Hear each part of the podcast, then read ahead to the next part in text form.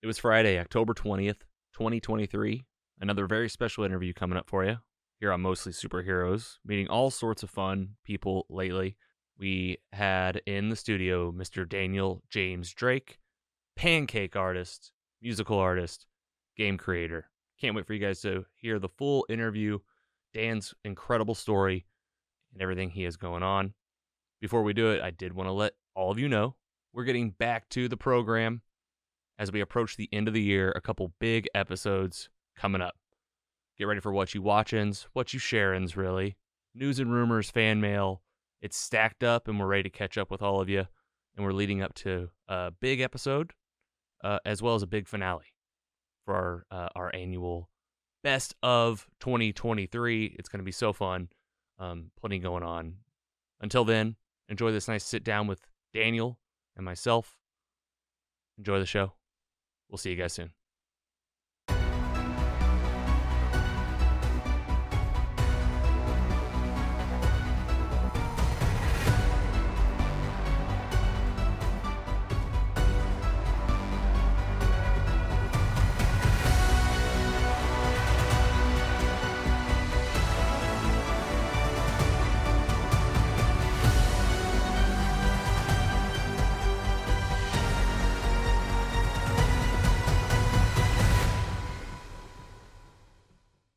Daniel James Drake, a pod, a I almost said a podcast artist, which you are now. I guess so. A, a pancake artist, which is how we meet. We'll we'll talk all about it. A game creator, a musician, Uh-huh. um, and honestly, just a really exciting life from doing a lot of research and reading about you. And again, I can't wait to just open up how we meet. I just want to say, first of all, welcome to the studio in St. Louis, Missouri, our humble abode here with mostly superheroes. Ladies and gentlemen, and everybody beyond and in between, Mr. Daniel James Drake. Thank you. Thank you. Hey, how you doing? I'll be here all week, or at least for the rest of an hour or so. As long as this goes. I As mean, long as this goes. and you even got an audience. You know, we bring in the audience. It's, Uh-huh. Do you feel like you're in the live recording studio? Hopefully, yeah, yeah, inside the actor's studio. Welcome. Thank you for being here. Yeah, thanks for having me. Holy cow! Like, I love how this happened. Can I just say that? Like, this Yeah. is one of those like meet cutes that turns into oh, we kind of do some fun stuff back and forth on social. You're like, oh, I don't know, it's it's going somewhere, and all of a sudden we're here. You're like transport forward several weeks, and we're talking to each other. We had a nice little pre-conversation before in the patron pre-show. We always want to push that. You guys want to hear some behind-the-scenes stuff that me and I'm gonna say Daniel. Do you Yeah. go by Daniel? Do I call you Daniel, Daniel, Dan. Usually, more often than not, people just call me Dan. Dan. Um, but you can call me Daniel too. I answer to them both. I'm not picky. I'll stick. We'll see. Now it'll be what comes out. Now that I know, it'll be like, oh, you know what? I'm I'm coming to Dan, and Dan and I had a great pre-show conversation. You can of course go check that out at mostlysuperheroes.com forward slash support. And Dan, so glad that you're in here. You've brought gifts, and we have a lot to cover. But I really want to just get to know you. Sure. Talking about what mostly superheroes is to us. Like I was just kind of giving you a little background. Um, but lately we've discovered it's about talking to cool people. Um, and you definitely fell into this uh, category whenever Carrie and I went to brunch. No, there's no uh, uh, secret to our fans and people that follow us online. We love a good brunch. St. Louis has some of the best brunch I think in the country. Um, it's really spectacular. eat uh, the Crow's Nest in Maplewood a few years ago opened up a side uh, bar restaurant called Eat Crow in Soulard. We talk up Soulard all the time here, Mardi Gras. We love it, Uh huh. and this is where we met. Yeah. We're sitting there, we're eating, and up on a screen behind me, I see the joy of pancakes, man, and I see you throwing down on a pancake griddle colors in tubes of different different color batter and pancake. And i mean you think okay well, let's see what this guy's got. He's got the works. I've pulled up some of your work here of course that people can just kind of enjoy on your tiktok. I mean you guys are looking awesome. You you and your partner wella uh, are are behind the joy of pancakes. I thought that'd be a great point to drop in since it's where we Mhm. met. Tell us about the joy of pancakes your history with uh, making this pancake art. I've seen you featured on the Today Show, many other big publications. Read about you in the Riverfront Times.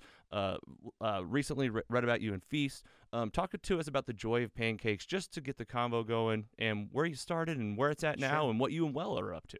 Awesome. Yeah. Um, I'll see if I can uh, because it's a lot. There's, there's, there's a lot of there's a lot of context. Yeah, a Um, lot of context the to Joy, it. The Joy of Pancakes is is we founded it at like our first event was at the beginning of this year. So the Joy of Pancakes is a pretty new venture, um, and this it came as a, this wouldn't have happened um, if not for all the stuff that came before. So way back in um, 2013, uh, I went viral for making a Mario mushroom pancake at Courtesy Diner on South Kings Highway. Wow. Um, rip. yeah, right. I mean, you were working there. That was your side gig. You're cooking, you're making food, and you start to make some pancakes for fun for for to get some tips. Yeah, yeah. Like, that's essentially. basically, uh, folks on the morning shift would do Mickey Mouse ears. I'd never, I'd never been a cook until I was working there, and so like it just kind of put off a little light bulb of like, oh, it doesn't have to be a circle, and so I started to do smiley faces. First time I ever served a smiley face, a gentleman gave me a fifteen dollar tip. I thought, wow, that's amazing. I should keep doing that, and I kept doing it, and for several years, it was just this obscure, goofy parlor trick that I was I was investing time in because it occasionally got me a bigger tip. Um, back and forth with some of the other staff. I learned how to do uh, like layering and what what I call heat toning, where you do like line art and wait for it to cook and then fill in behind it and you ha- then have contrast so you can like draw things in one integrated pancake rather than being my first pancake was stacks it was like i like mr potato head style um, but once i learned heat toning um, I got a little more creative. Started. To, I really like the idea of serving video game power ups to folks on the morning shift because it's just fun, right? Like Yeah. I, I like I like clever things Leveling up. And I, and I like things that are like double entendre. You know, just the idea that like you can come in, you're about to start your day, and you get an extra life. You know, it's like ah, cool. Go and ask your boss for that raise because you had a power up mushroom. Just it's just a fun little thought. Um, so that was one of my favorite ones. Uh, And you mentioned going viral. I'll tell you, no one wants, no, no one loves a good story like a good going viral story. And Yeah. it's something that so many people like think about. Like, oh, I post a video. You know, there's always Uh-huh. this like this kind of story of like going to bed the next day. I don't know. Share your experience, yeah. maybe. Um, so uh, there was there was a gentleman who would come into the diner on graveyard shifts after he worked his valet. He was also an acrobat. I knew him from like the burlesque community. He knew I did this. He asked me one night. He was like, "Make me your finest Dan cake." That's people called him Dan because I'm Dan, so they called him Dan cakes. Awesome. And um, and so I did. And he took pictures of the process, posted it on Facebook, and a bunch of my friends liked it. They thought it was really cute. I'm making a silly face. Um, there's a there's the, the Mario mushroom looked really nice, et cetera, et cetera. Um, about s- for seven months, nothing came of that. And then somebody else saw it, posted it to Reddit on the St. Louis subreddit. Yeah, there's the image there. Um, and uh, and then it blew up. Just like I started, and it was. It was. I woke up. So I, I woke up one morning and checked my phone, and I just had a bunch of text messages from all my like nerdiest, most online friends, being like, "Dude, you're you're on the front page of Reddit." Like, oh my god. and I'm like, "What? What are you saying to me?" And and and it's very surreal because it's like there's it's really exciting, but it's also kind of like I found it stressful. It was it was this sort of moment of like, what does that even mean? Mm. Um, it's not like it's not like you immediately get a check or something like that. You know, Right. it's just like everybody's found out about you and it's cool and there's a story and there's media being interested in this and all that kind of stuff. Um, but like. I still have to go to my shift, you know. I yeah, there's to- a very much a what now. yeah, yeah. I just kind of well, I guess I'm still a fry cook, so Back to city, back to courtesy Back to diner. Courtesy Diner. Shout Um, out courtesy diner, always throwing down though. Oh, I mean, absolutely. And and they the they were they were good to me at least Oh. um in the in the in the coming months where things started to get a little crazier. Um sure, right. Like things are about to change. yeah. Uh so it went so it went viral and for a couple of weeks it was just like this weird lots of people in the city would come through and like I got busier on my shifts um which was stressful. Um and and then I can't remember exactly how it went down, but essentially I had maybe like a couple of weeks or months before this happened. I, I had people had been recommending me for years to make like a Facebook fan page or something like that, and I just hadn't. And I just was like, screw it, I'll do this. And then a couple months later, I go viral, and be, it's because I had done that Facebook fan page. People in that original viral Reddit thread were able to find that Facebook fan page. That's where the traffic's going now. I had a bunch of other. I had people started to follow it, and I had other pieces that I'd made and I'd posted just pictures of it. Because of that, um, Riverfront Times did a listicle, you know, where they're just like, "Here's the 25 coolest pancakes by Dr. Dan the Pancake Man," and that's you know, a- Nice. nickname and everything. And then a BuzzFeed person stole that because that's the internet, right? Like, Yeah, let's sure. just go ahead and take that listicle, put it on BuzzFeed, Yep. and then an intern at the Today Show saw that, and there it was. Uh, I was viscerally remember I was working a morning shift. I was cooking. My phone started to ring. You can't have your phone on the line, you know, so you have to go down to the end of the end of the counter and, and take the call. And I take it out, and it's a New York area code, and I'm like. That's weird. And I answer it, and the guy on the other line, I'm like, hello? And he's like, hi, is this Dr. Dan, the pancake man?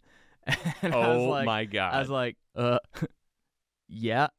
yes. Um, he was a producer for the Today Show, and he asked me um, if I'd be interested on being the show two days from then, and if I, it happened fast. very, very, very, very fast. Um, if I'd be interested in being on the show in two days, and if I could do the hosts' faces as pancakes. Oh and my that was something I'd never done before, so I spent the rest of that shift trying to nail Al Roker. Holy you know, cow! This is a crazy story. Like I gotta practice Al Roker's face right Yeah. now. Well, and also at this time, and you can see it in this photo, I was not using bottles or tips. No, you know? this is I literally using- pancake batter. This I was is just using a drip cut. That that thing that they put it like the it's the big version of what they put the syrup in at IHOP. That's all you got. You got that's big what we globs. kept. That's what we kept our, our, our pancake batter in, and so that's I- it's very tri- it's heavy Yeah. and like it's got a thumb lever and it's not very good to draw with, but that's what I was using. That's what I knew. Mhm. Um, so I figured out Al Roker's face. I sent them pictures. They told me they loved it, and they bought me tickets. Um, me they and they my, sent you out there. they sent me out there. I well, I had to get my shift covered because my my uh, manager was like, ah, "I'm the only one that could cover it," and so I had to call the owner's son and be like, "Could you talk to this guy?" That's the real life part of the story. That you're like, you know, I gotta get my shift covered to go to get, to go be on the Today Show. well, right, and and I was like, I I was really like, it was an opportunity for me, but it was also I was gonna wear the courtesy diner shirt on the show, you know, like why not? Um, so it was just annoying that I had to like fight with my manager about that. But anyway, that was a better. Of course, though, th- you don't know how. That's like the most like people need to hear that. Like that's like Yeah. people are. That's like the most relatable thing about all this is like picturing the real life moment of like, out, like I'm gonna be on the Today Show and I'm fighting to get this shift covered. Right, But right. so you're you get the flight. You and uh, Uh, so I, I'm I ask for a plus one, and I um, my my best friend at the time, Hank, goes with me, and it's this crazy. You know, we we first off, everybody on my Facebook is losing their minds because they're like, dude. I've been coming and getting pancakes from you for years, and you're going to the today. You know, like it's it's How did- really exciting. yes, very.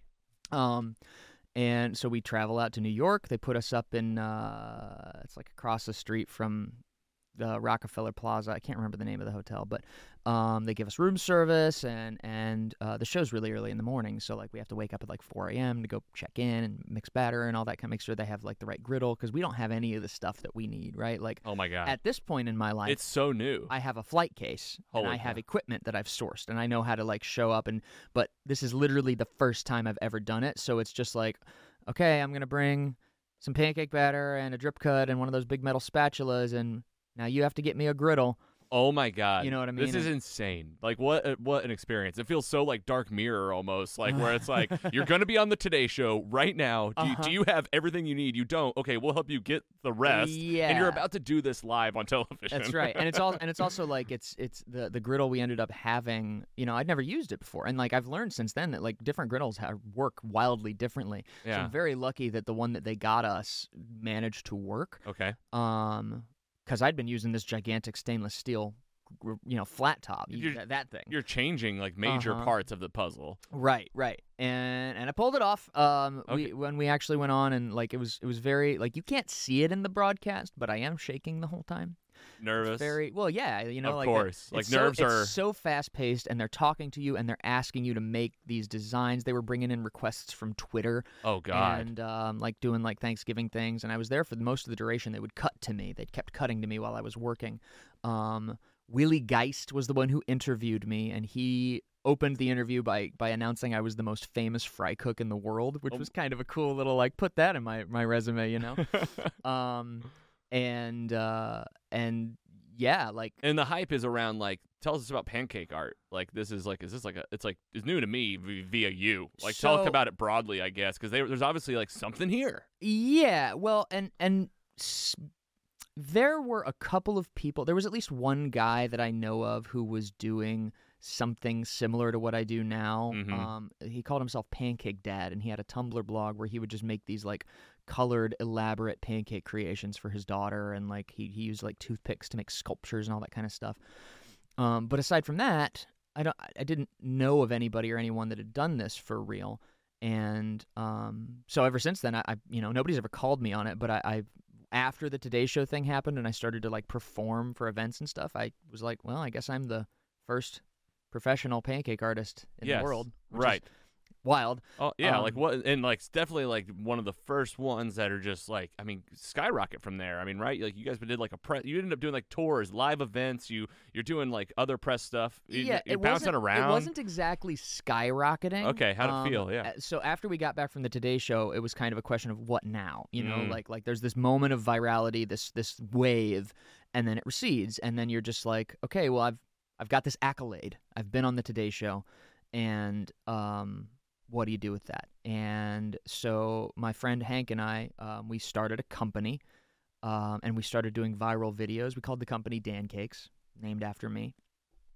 Dan the Pancake Man, you know, it's a, and my last name's Drake. It just it's Drake. It, it works really well. right. Uh, it's a good brand, and um, we so we found this company. We start making video content. We start making like so our, our very first viral video that we made, rather than something that just went viral out of our control, was uh, we I, I did all 151 of the original Pokemon in a single video Oh wow. and we did like a hyper fast time lapse of it and that we had like no followers on YouTube and it got us like 250,000 views Holy shit. um and you know it was all really exciting and then like you know over time you start to like now that we're doing this like for for about a year and a half I was still working at the diner while picking up these gigs and then it got to a point where I couldn't do them both Yep. Um and started to experiment with colors different bottles all that kind of stuff. And um yeah the next couple of years after like momentum did start to pick up because we started putting energy into this viral online content and that led to opportunities to be on other morning shows. I got a chance to go down to Brazil, be on an international morning show called Hoje Em Dia. you, had a, you had a translator, right? I had a translator. It was very surreal. Um, that was the only time I've ever been out of the country by myself.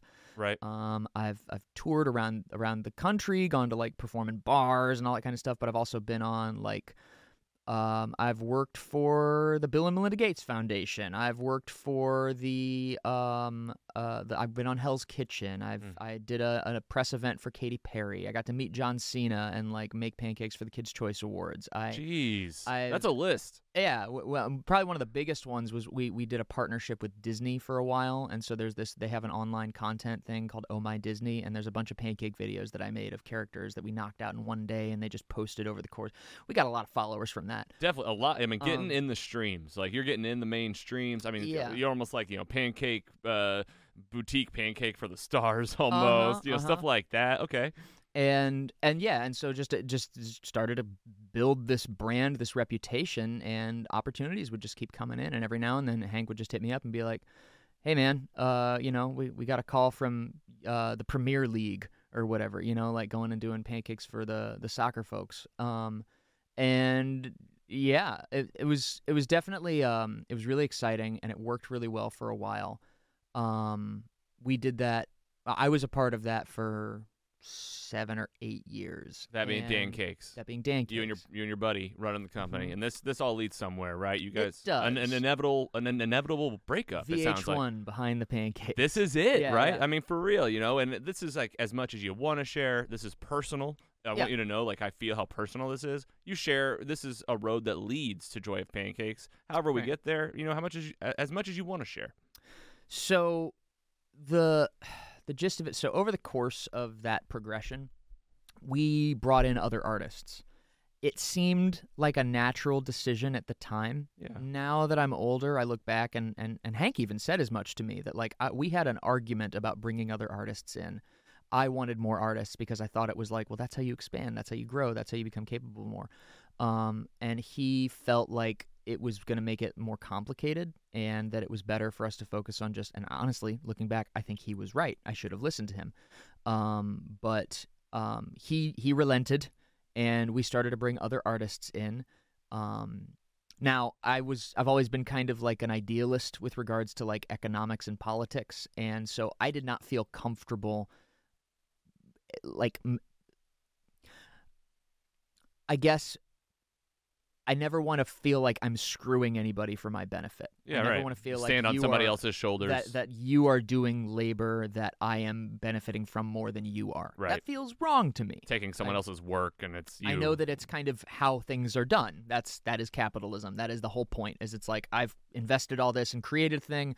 Now you come help me with this, but I get in, in exchange, I get a little more than you get for like that. That feels icky to me. Yeah, it does um, feel icky, and it- people know that feeling. you know? Uh huh. And um, and so and, and there's more to it than that. Sure. Um, I'm not sure how far into it I I feel comfortable going. That's but okay. the long the long story is that we brought other artists in over the course of several years. Those relationships frayed, and because of the way that we had structured the company, by that point, I was only a twenty five percent owner of the brand, Mm. and the uh, the other people that I was working with came to a point where they decided that they they, they felt that I was not.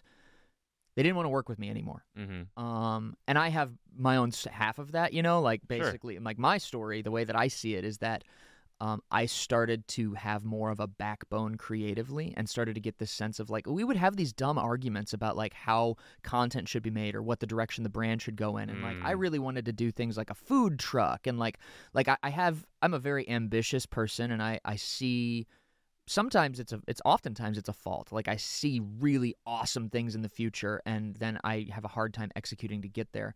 But like I, I, I had lots of ideas about where it should go and nobody else was on the same page with me about that stuff and there would be there would be certain things that would cause bigger conflicts than others there was also a lot of interpersonal drama a lot of that due to my own um like i didn't re- it was so weird because it was like i feel like on some level the people i was working with expected me to be a leader Mm-hmm. but they also didn't they resented anything I did that seemed that way. Yeah. Um And, I and it's a delicate dance, you know, between all these things. Well, and- and- you guys are, it's a collaborative, creative group with a bunch of voices. We're all in this together. yeah, but lot, like, lot I, of would- we- egos. it's called Dan Cakes, and me and my partner started this a little bit, and it's getting, you know, you're getting in the weeds. I just I want you to know everything you're saying.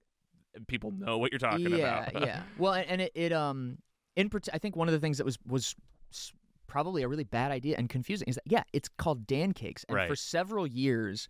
I because I felt guilty that like what sometimes what would happen is like one of the other artists would make a piece of content and then it would get posted and then I would get the credit because my name is the brand. it says name. Dan It'd Cakes, say Dan Cakes, the artist from St. Louis. it's just like a branding thing. It's a branding thing, and and so like there'd be these resentments, and so over time we kind of tried to lean away from me, mm-hmm. um, and some of that was was I think reasonable, and then some of it I think was just things where I didn't have a spine. I didn't. There was a moment like I remember there was a moment where like because remember this all started as my personal social media. Yeah. And yeah, and I'd, I'd also say like looking from the outside in, I've, I've had a lot of exposure to creatives, musicians, business owners, like personally, like people, and I just I see these things around you where I mean it's it's adding up for me. You know, it's Yeah. it's something that's new. It's in its infancy. It also has this spike, and there's this mentality of let's get us all together and be in it together. I think that you know something we talked about even before we came in the studio. We were in the you know the green room and just kind of chatting. You said something about you know as a creative, you're also you find your way through, and you have to do it for years and repeat Uh-huh. the process and kind of get to like what am I even doing within this specific medium Yeah, from my own self. Um, and whenever you are working with a bunch of people and with something that's young, it can be very much like, well, I don't even know what that is yet, yeah, right? And like, it, and people are looking to you for it, but it's also like, well, we're all owners in this. We're trying to like, yeah. we're trying Where to weigh, you get off, and we're trying to create something new together. Don't you know? Not forgetting that. So I, again, I just want you to hear like I, I, you know, it's easy to look back on ourselves and think uh huh. and put ourselves even as like I did this wrong, I did this wrong. You also were just on that journey at the time. Uh-huh. All of you were. Yeah, all of you absolutely. were. Right.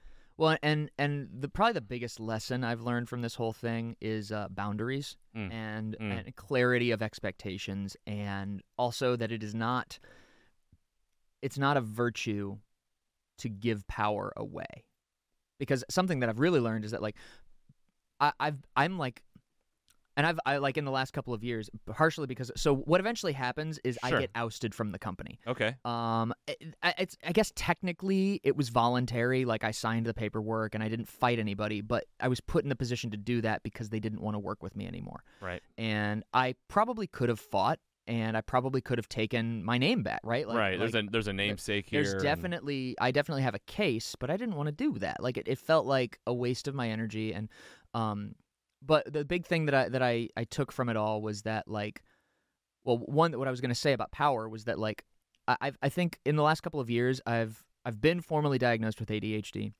My mom has been diagnosed with autism and late in life, which is pretty rare. Um, and I I think I probably share a lot of those traits. And uh, at the very least, there's one thing in particular that I've learned about called pathological demand avoidance, Mm. which is like this trait that a lot of autistic and ADHD people have, where like it's it's almost like this sense of I need to figure this out for myself, and if you're going to interrupt me while I'm doing that, it freaks me. It like freaks out my nervous system, Right. and it makes me very like I panic, and sometimes it makes me angry. Mm. Um, it seems like narcissism. It seems like you can't criticize me, but it's it's really more of like this nervous system response to like having autonomy taken. Yeah. Um, and I think the reason I mention that is just because I think that has informed my politics and my my approach to things is that like there's this sense of like one thing that goes hand in hand with PDA is also not wanting to impose that on anybody else. Mm-hmm. So it creates this weird sense of like, okay, I hate when people use power over me or, or force me to do something. So why would I ever do that to anybody else? Right. And I've now learned that like that's not a virtue. That's a flaw. The Mm. idea that giving away power will protect you or absolve you of responsibility, maybe, but it also it like when that's the thing. To have Yep, power isn't to have control, it's to have responsibility. It's Yeah. to have the expectation that you will like people look to you to do things. And because of the way that I I leaned into all these creative relationships as a means of just like ultimately what I was doing, I think was it was manipulative. It was low key like I was trying to get needs met in an indirect way by saying, "Here, you own as much as I own so that I don't have to do more than you. So Right. that I'm not expected to be anything Try- more than what I think I'm capable of." Shared accountability. Try to do like Right. this, like it's us, you know, type of thing. as a means of absolving myself of Mm. of being competent or anything like that, right? Yeah. And so um I now realize that It's, that's hon- it's honest, you know. It's an honest look. You're you're seeing the perspective from your own self, and Yeah. also the perception of the outside. Like I, there's like all like you said, like some people would call this narcissism. It's like yeah, do you, but that's that's the outside looking in. that's how it looks. That's how it. Well, and it it's it's like it's, it's easy also, right? It's, defensive. it's an easy label for anyone. This is we also People it too unfortunately much. we live in a culture too much of like want you to s- succeed, but not not really. You Yeah, know, like yeah, yeah, there's yeah. there's a little bit of like uh well, especially whenever you get into competition and stuff. So let's say Dan Cakes. What's the relationship now, and what what was the break, and how'd you get to the joy of pancakes? Because I mean, man, this seems like uh, and how how recently was the the departure, and what's the relation like since? You guys, you guys talking? You guys not talking? Mm, it's uh well I and you don't have to answer that. I I'm I you don't. I don't. I, I, don't want to put you in a spot. Um, I really I, don't. I never feel like I'm put in a spot. Like I, I always This isn't like the hot seat or Yeah, anything. yeah, Oh no. this is it's mostly is it. superheroes, but no, I you know we get real too. Um, so I think it was uh, probably January of 2022 when it started to fray. That well, what they did was they staged an intervention, um, and basically told me that like if I don't seek therapy for like that. One of them, one of the people I was working with, literally was sending me PDFs of narcissistic personality disorder and essentially diagnosing me with NPD Oh wow, which sucked. Um, but that's like, a horrible feeling. well, and, and when, come when, on, the- man. when your three creative collaborators who you've worked with very closely Uh. are all kind of unifying, you start to believe it. And they basically said, if I if I want to continue to be a part of this, then I need to seek therapy. And so I did. a healthy thing to do for anybody. It's healthy, but it's also I feel You like were you, had no choice. being felt like coerced into therapy is the worst way to go. yeah, you, and- it, it feels like the choice immediately is taken from you. Right. Well, and, and I think even in the RFT article, they, uh, Hank Yeah. mentions how it seems like I, I was just humoring them. Right, Because yep. I freaking was. You know what I mean? Like, I didn't feel like I needed it. I didn't feel like I needed therapy. I felt like maybe we all needed to have like a, a group conversation or, or have a mediator or something. But I didn't feel like the problems were really stemming from me being messed up. Uh huh. Um, in a sense there's some truth to it because I realized that I created these expectations. I created the relationships in this dimension. But like um but I, I went. I went to therapy for uh I went like for weekly sessions for like three or four months and my therapist was like you I can't I can't I can't diagnose you with that. Um and so eventually we had another meeting and I mentioned that and you know I was met with this sense of like uh I, I vividly remember the the guy who was sending me the PDFs was like, I have concerns about the quality of the therapy you're receiving, Oh boy. which sucked. this is like know? real hard. And like, what is this board of you know? But like there's nothing there's at that point Yeah. like me defending myself once you've labeled me a narcissist looks like narcissism you Yeah. can't see if you have put me in that category that's what sucks about it and that's why i, I like cringe when i see and anybody labeling anybody that i Yep. cringe because it destroys any labels, any labels happens all the time in workplaces. It and, does. and and you know like it is what it is and and on some level i try not to take it too personally because again i created these expectations and then i started to violate those expectations because i started to put down a put down some boundaries around like a creative idea and um i i just started to be less yielding um, in general. And, uh, you know, this is, seems like a pretty common archetype. People will talk about like when you start to grow and change as a person,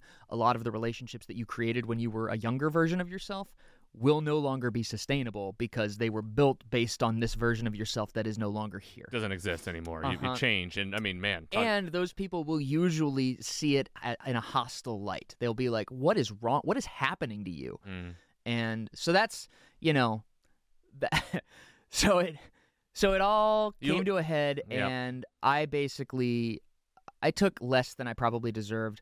I walked away um, rather than them buying me out by giving me money.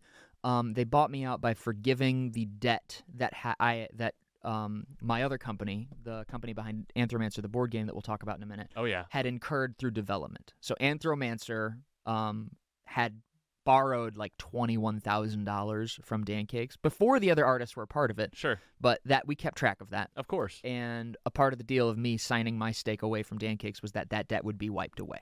Okay. And Okay. so I, w- I didn't get nothing. No, you guys made it. You wheeled and dealed, and it made it like you know, like let's find a common ground here, right? Uh-huh. And um and I signed the paperwork and then I was kind of unemployed for the first time in quite a long time. Yeah. Um and over the next couple of months uh a couple of people like people I the, one of the things that I learned when I was kicked out of the company is that like I'm the brand. And I didn't I don't think I still don't think they realize that. Yeah. um, Well, it's 'cause called da- again. It's called Dancakes, and they still haven't it's so- changed the name. They never made a post announcing my departure. and they're still like an active company. They're they, still they have they have multiple artists, and you know you you book them to come do some some shows. They do they got they got like a thing running, and it's called Dancakes. right. Okay, Right. it's just Um, weird, right? You're Dan. I mean, it's you, very weird. you- like you don't have to like fake or like make up why that's strange, right? Like, yeah, but given the way that things happened and the way that they perceive me, yeah. I can understand why they would like. They're in a. I feel like me leaving, just the way it went down. I don't think they really thought it all through, Yeah. um, all the way. Or well, and it's also I don't know. Part of me hopes I don't know. Maybe you're looking over there and you're like, it's a legacy thing too. You know, even if like the deal broke and you're like, I didn't get exactly what I wanted out of this. They're on their own doing their thing.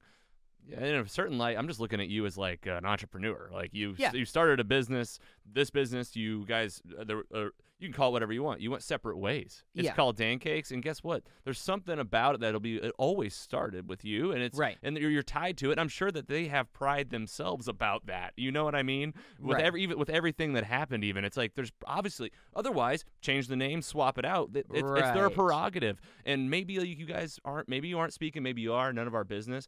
It seems to me that maybe you guys are on better terms than anybody even realizes, and like you guys can look at each other from across the table and maybe go, we can we can get there because I don't know how are things going now. How are things going now? You said you were unemployed. What was that like? And then what happened next? Um, it was really stressful. It was very, very stressful actually. Like trying to figure out like um, because like the entire time I was in Dancakes, I never took a salary more than like twenty two hundred bucks a month.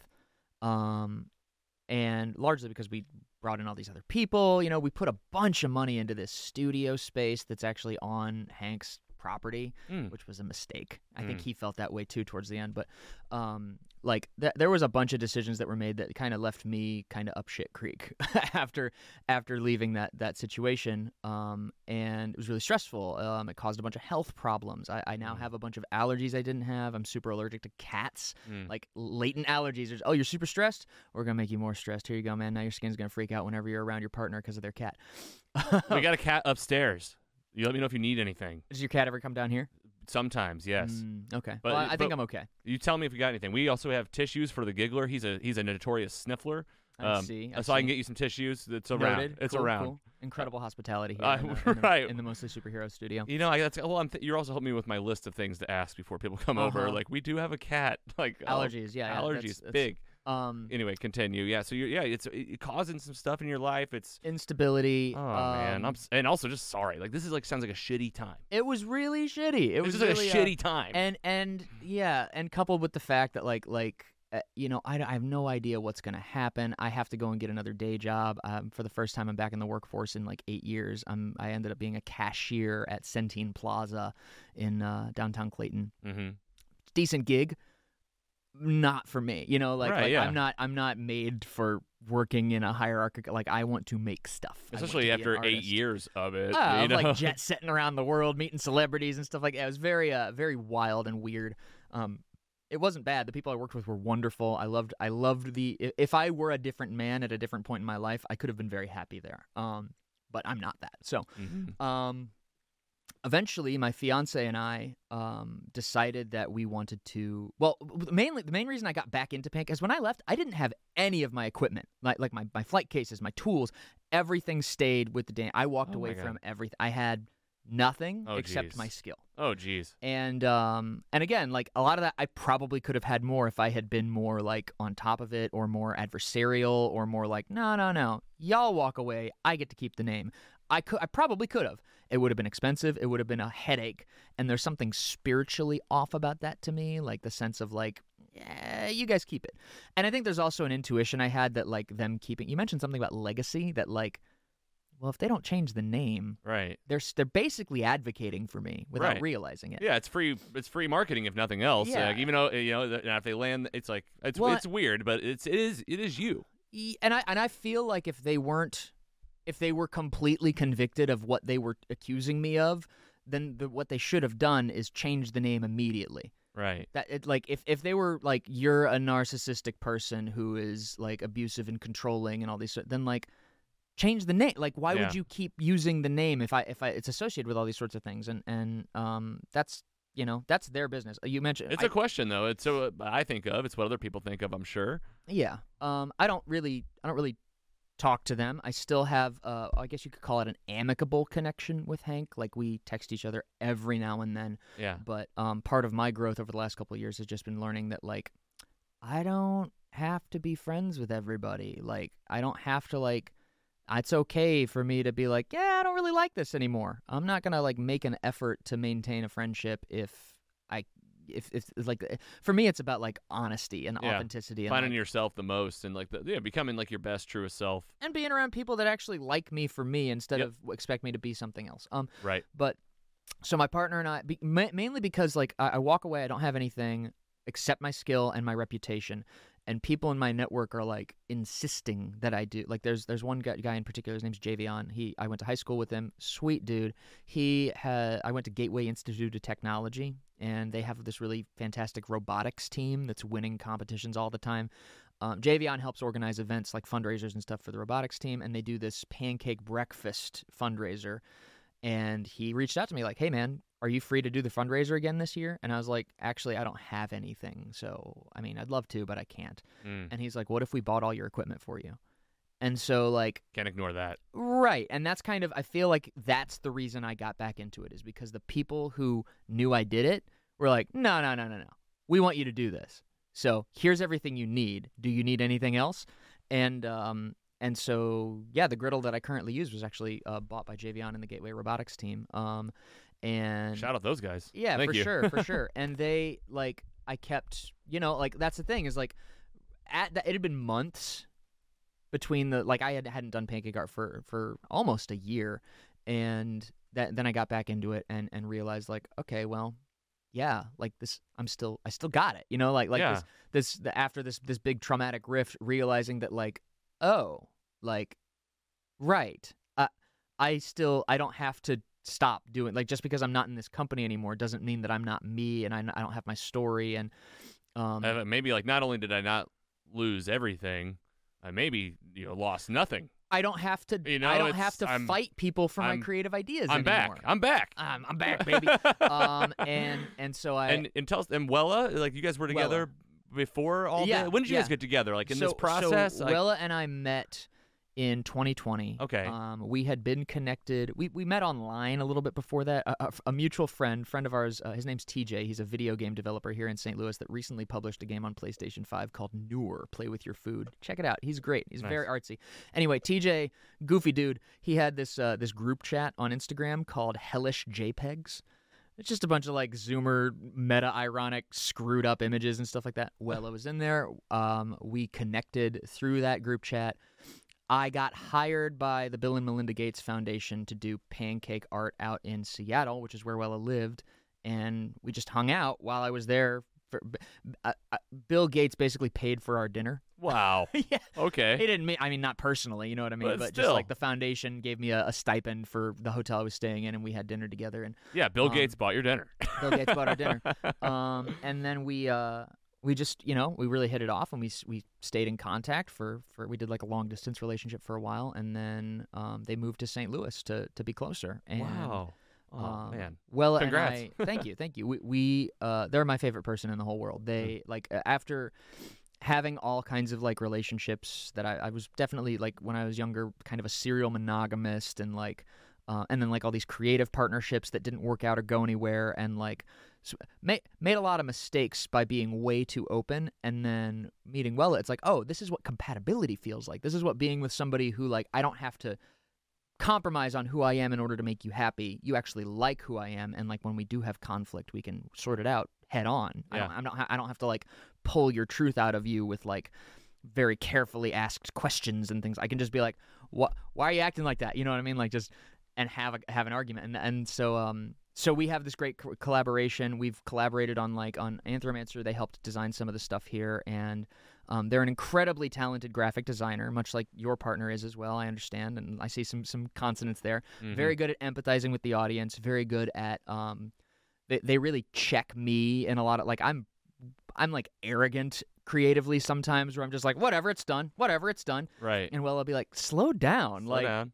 Enjoy. consider some things here about like how how it's going to be received and like be more careful on how you how you ship and fulfill products and stuff you know like Yeah. just things like that V two is okay. V three is okay. I, Yeah, you, you realize these things. uh, Uh-huh, you just uh-huh. like think, I, I, that's great. You need that. We need that. uh-huh that counterbalance it's like totally. I'm I I am very impulsive and that can be very creatively powerful but it's you need to temper it you need to have somebody there that's like okay but how do we make this look nice yeah. And so you guys are working together. Yeah, and so once uh once I started getting the equipment bought by my old friends and stuff like that, um, Wella and I talked about how like yeah I, we could see ourselves owning a food truck someday. Um, let's start a company together, and so that's our goal with the Joy of Pancakes. So we started the Joy of Pancakes. Um, that was uh, initially the Joy of Pancakes was the name of a streaming series I did under Dancakes through um during the, the pandemic because Yeah. events fell off. Yeah. Um, the Joy Pancakes was actually a source of, of creative conflict in the previous team because because I wanted to be the host and they wanted to all host it with me, and when I put my foot down, it became like one of the cracks that opened up into a bigger rift. This idea that like, wh- what an asshole! You want to host this thing that you created? It's like, yeah, because I feel like it would be better because I'm faster, I'm better with the audience, all these sorts of reasons. Anyway, There can be another channel too, and another. you know? Exactly. so, but I held on to this thing because it'd been something I wanted to do for like from probably the first year of Pancake Art. Like the idea of I was very inspired by Bob Ross. Um, it's an homage. It's the name is an homage to Bob Ross, and it's also kind of an homage to the joy of cooking, Mm. which is like a very famous cookbook. Just the joy of pancakes felt like a good combination of joyful art and food. Yeah. And um, Great. I love it. Great name. yeah and and we we decided to incorporate we we got our business license and all that stuff together and we our long-term goal like i said is to do a food truck to do a pancake art themed food truck and we actually have a kickstarter campaign that we're um, we're gearing up to do. It's not ready, but it is. You can go to Kickstarter and sign up for pre-launch notifications, which would be fantastic. We're we're waiting for that number to get a little bit higher before we decide to launch. Probably next year is when we're going to do it, just because we're trying to like make sure everything is. Um, I want I want this campaign to be successful. And Sure, yeah, and we got links to this in our uh, episode description today. Uh, you got your your Kickstarter here for the food truck. I mean, food trucks are awesome. You, Yeah. I mean, let's, let's. It's a great segue into us meeting you as the Joy of Pancakes. Yeah. kind of started it off full circle. Um, we got the pancake here in the studio. That's right. I mean, Wella uh, sitting next to us at the bar. I think we were literally eating, which is I think I Yeah. love. It's like a true like commune like system, like where it's Uh-huh. like Carrie was sitting next to Wella. We're eating. I had a sticker out. I asked about your channel. Caught my eye. You've got at Eat Crow. Shout out Eat Crow. Uh huh. They're fantastic. And Soulard, you're sitting there making the pancakes live. You're up on the screen. Um, people can see right there on the griddle, and you guys offered to make our our logo in the form of one of your pancakes. It, Uh-huh. it came out awesome. We put it in the epoxy, um, and now so you guys do your streaming and your meetups at Eat Crow. That's every Saturday. Every Saturday, uh, not this Saturday. We're actually going to be out of town this Saturday, but uh, well, but I guess- usually, usually yeah, usu- Saturdays, and you usually- guys post. You guys post on your yeah, we- we Instagram and post- everything. Instagram's our main one. Okay. Um, we posted on TikTok for a while, and then like it just it wasn't. It was a it was an extra hassle that wasn't giving us a lot of feedback, and also the app blitzed out on my phone. So um, most of our stuff's posted on Instagram and Facebook. Um, we yeah every every Saturday from eleven to three as part of their metal brunch. Eat Crow actually, I'm incredibly grateful to Eat Crow because they were the there are like our first event was Eat Crow. Our first event as the Joy of Pancakes was Eat Crow, and um, they pay us every week to be there and perform and entertain folks. And it's a chill environment, and they have a huge projector screen, which makes it like it really incentivizes slower, more impressive pancake art. Mm. Um, and because we've been we've been um, doing slower, more impressive pieces, it has been like really, really good for us as a small business. In fact, the the first image on our that you can see right there, the Starry Night one, yeah, that one was. It took me maybe ten minutes to make this pancake, and the content is just a video of the Hmm. flip. And Wella kind of posted it because I was sick that morning and we missed an event, and they were like, "Let me just post something," uh, and they threw this up there, and um, that video got like 13 million views. Oh my god. Yeah, yeah. It's and, I mean, uh, rightfully so. Honestly, I mean, geez, I mean, look at this starry night. I mean, you, you really have it, bro. I mean, really, just you really have the hand, the art. Like, Thank it's, you. it's it's in you. It comes out. Unbelievable. I mean, we haven't haven't even like just said like obviously the cool factor here is off the charts. Uh huh. I, I was I was very um. I was very pleasantly surprised. It was very. It was also very like, we gained like just from that video alone, we probably gained twenty thousand followers. Oh my god! so you're you're still now just rising, going up. You- Right. It's you guys that- are riding this. You're doing uh the shows at Eat Crow. What else you doing through Joy of Pancakes? Well, we do parties. Okay. Um, we do parties and special events. That's sort of always been the thing. Um, but probably our main source of income right now is preservations, which is great. It's Right. great, and that's a big part of what one of the reasons I'm so excited to work with Wella because again, Wella is a careful craftsperson. Mm. Wella cares about curating the the final result, and they have like they are so incredibly gifted at the preservation process itself. Which, as you've probably seen, it's tricky. It can be well, tricky. all I mean, all of a sudden I'm feeling like I stepped on your guys' toes by no, not at all. I'm like, oh, we dropped it into it. We very carefully, by the way, because we looked up videos on epoxy, uh huh. and it can be dangerous if you don't like It have can the, be dangerous. It has fumes, um, and Fumes we we got the and re- dust. we got the real masks, the, like, the yeah, yeah, yeah. respirators, and did it outside. Good call. and it was it was an experience for us. Is what you know. Yeah. We love this stuff too. But you guys, you, you're all about using. Um, Getting it down, like use what do you use Mod Podge. You have a whole system. Right, You have a whole system for preserving these things once you make them. Because guys, I mean, if you're seeing it on the screen, and surely while you're sitting here listening, you've already gone to the Joy of Pancakes. These are really pristine, and maybe pe- what's the ratio from eating it to saving it? That's a great. I don't actually have a hard number on that, but I would say what you see. probably more than half get saved. Yes, Um, I figured. not that many. Like of those, maybe like ten percent pay us to preserve it. We usually at a live event, if we make a pancake you can't bring yourself to eat, we will preserve it and ship it to you for a hundred dollars. There you go. More than fair. Um, More than fair, guys. This is a great price to get this thing that could like be in your house. I mean, it's a keepsake. It's like a really special, and it's always like custom to the Yeah. person. You know. Well, and, and we also put out instructions for how to do it yourself. Yes, That's all that out on your table. Like we, we referred back to that, like when we were doing it ourselves, it was super helpful. So you can do it yourself. Yeah. Um, all right. So then you're doing the food truck campaign, trying to get a food truck going. Yeah. Uh, people, pe- people can book you. They can book us. They can and and like commissions. They make great gifts. Thejoyofpancakes.com. It's in our episode. That's right. And um and yeah, I mean honestly the two things that I'm most excited about is part of the reason that we haven't launched the Kickstarter yet is because we wanted to make sure that our preservation process was ironclad because that's going to be a huge part of the rewards is like you want to help us do a Kickstarter for a food truck.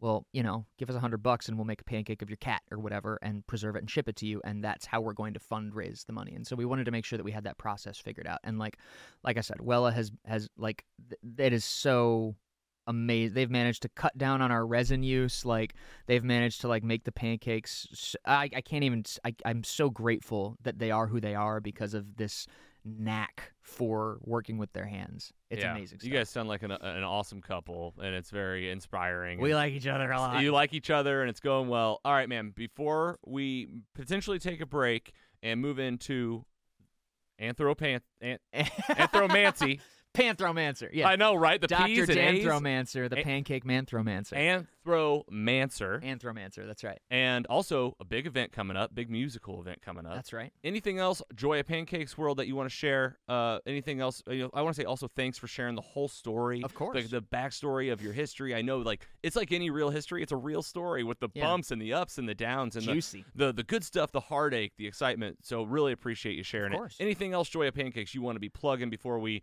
maybe take a quick break and move into some other stuff? Yeah, I think the only thing on Joy Pancakes is just the the thing I want more than anything right now is to get people to sign up for the pre-launch notifications for the food truck because the more people are signed up for those notifications, the more we will raise on day 1, and the more we raise on day 1, the more likely it is that Kickstarter will put our campaign on the homepage, which means there's a much higher chance of funding. That's it. That's your number one. If number you, one this is how people can help. Get involved. This will get you guys mobile. Like, That's like right. you, you'll go from being mobile and booked to like super mobile, Yeah. doing the only like doing stuff that you want, more events, um, Exactly. more Being fun able stuff. to travel to places and show up at like the park or show up at your house with our entire pancake machine, you know? Like Yep. our, and, and and like we want to do like diner food and all that kind of stuff with it. So like it's going to be this whole thing. nice. All right, So, yeah. man. All right. Well, thank you, Dan. We're gonna take a quick break, and when we come back, get ready for games and music and more. We'll be right back.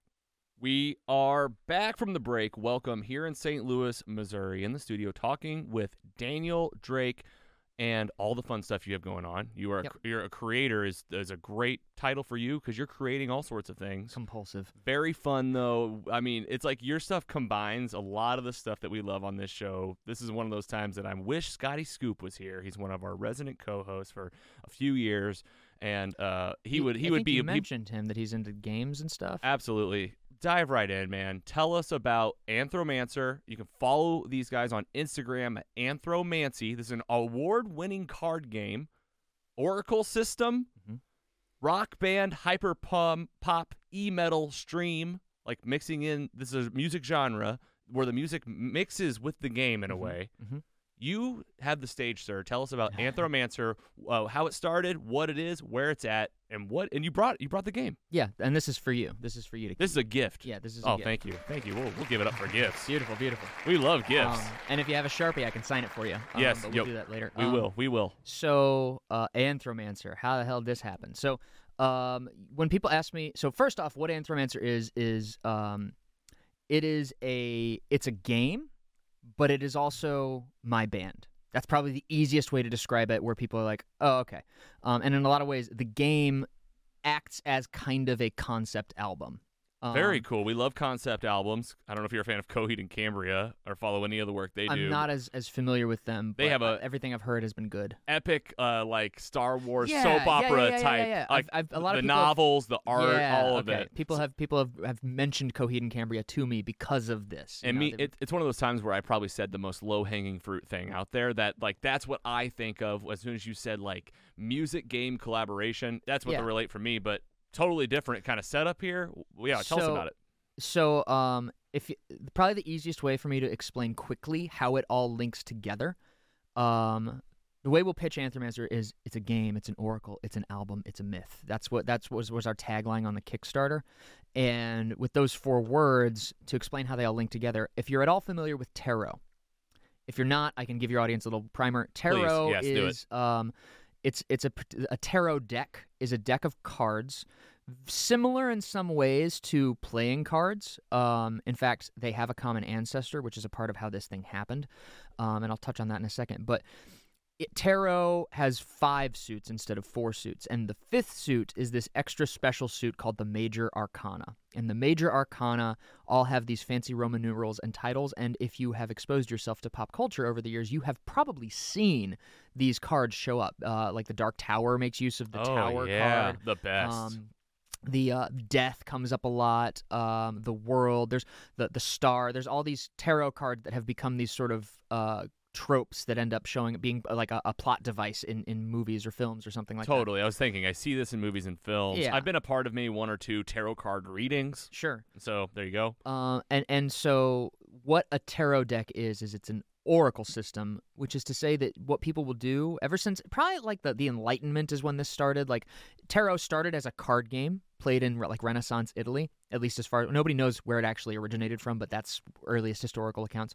And uh, but then at some point somebody decided to come along and imbue all this extra spiritual meaning into it and use it to tell fortunes. You Right, know, like shuffle okay. the deck, put cards out, and if a certain combination of cards comes out, well, this means w- w- wh- Something. what's that say about your father? Right. Um, means something to you. Exactly, exactly. Um, and uh, so that fifth suit, Roman numerals and titles, um, Anthromancer has its own thing like that going on. It has a, a deck of cards. They're square, and they are um, it's there are four main suits based very similarly on traditional playing card suits. So there's two through ten, and then Jack, Queen, King, Ace. Um, and but then there's a fifth suit, and the fifth suit has Roman numerals and titles. Now these are not the same as a deck of tarot cards. It's an original system, mm-hmm. um, but the concept is the same.